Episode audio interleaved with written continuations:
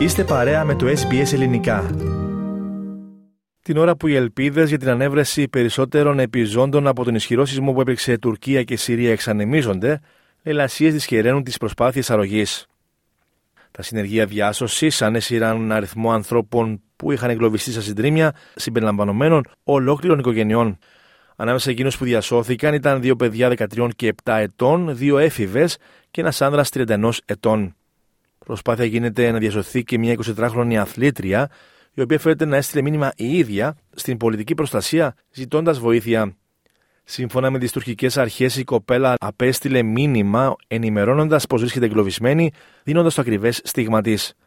Ωστόσο, έξι μέρες μετά τον καταστροφικό σεισμό, οι ελπίδες στην Τουρκία και τη Συρία να βρεθούν και άλλοι επιζώντες εξανεμίζονται. Ο αριθμός των νεκρών συνεχίζει να αυξάνεται, ξεπερνώντας πλέον τις 28.000.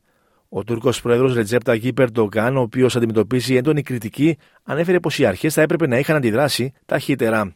Κατά την επίσκεψή του στο Ντιγιάρμπακυρ, είπε πως εκατοντάδες χιλιάδες κτίρια δεν είναι κατοικήσιμα σε όλη την Νότια Τουρκία και ότι η κυβέρνησή του θα αναλάβει μέτρα για την ανοικοδόμηση των κατεστραμμένων πόλεων μέσα σε μερικές εβδομάδες. Και όλα αυτά ενώ οι προσπάθειες αρρωγή φαίνεται να παρεμποδίζονται από λαιλασίες. Τουλάχιστον 48 άτομα συνελήφθησαν για λαιλασίε σε 8 επαρχίες που πλήττονται από τον σεισμό, όπως μετέδωσε το τουρκικό πρακτορείο ειδήσεων Ανατολού. Οι υπόπτοι τέθηκαν υποκράτηση στο πλαίσιο των ερευνών για τις λαιλασίες που διαπράχθηκαν μετά τον σεισμό. Ο Τούρκος πρόεδρος Ταγί Περντογάν δήλωσε ότι η κυβέρνησή του θα λάβει μέτρα εναντίον όσων εμπλέκονται σε λαιλασίες και σε άλλα δικήματα. Οι γερμανικές οργανώσεις αρρωγής αναγκάστηκαν να αναστείλουν τις επιχειρήσεις τους, επικαλούμενες προβλήματα ασφαλείας και αναφορές για συγκρούσεις μεταξύ ανώνυμων ομάδων και πυροβολισμούς. Ο Στίβεν Μπάγκερ από την Διεθνή Υπηρεσία Έρευνας και Διάσωσης είπε πως το έργο των ομάδων αρρωγής θα συνεχιστεί μόλις η τουρκική υπηρεσία πολιτικής προστασίας χαρακτηρίσει την κατάσταση και πάλι ασφαλή. We are very well connected as an international team in the United Nations. There is also a joint security assessment going on there.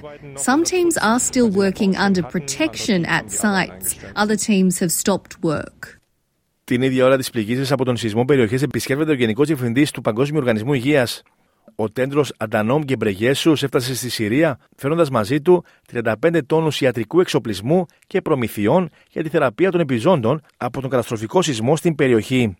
Αυτό συμβαίνει καθώς η Δύση έχει άρει τις κυρώσεις της κατά της Συρίας για 6 μήνες προκειμένου να παράσχει βοήθεια για την ανακούφιση των πληγέντων.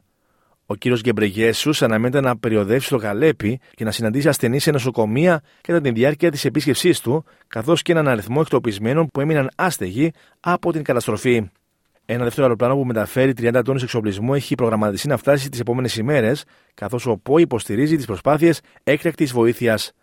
Σε δηλώσεις του, ο κ. Γκεμπρεγέσους ανέφερε πως ο οργανισμός θα παράσχει όποιους πόρου μπορεί, ακόμη και μετά το πέρας της άμεσης κρίσης. Because water supplies uh, have been affected and uh, other services have been affected, people are exposed to diarrheal diseases, people are exposed to other uh, health problems, especially mental health problems.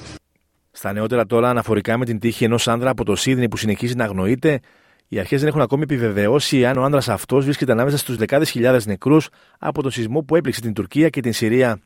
Η σωρό του Καν Παχάλη Αναφέρθηκε ότι βρέθηκε στα συντρίμια νωρίτερα αυτή την εβδομάδα, αλλά ο θάνατός του δεν έχει ακόμη επιβεβαιωθεί από την οικογένειά του ή τις τοπικές αρχές.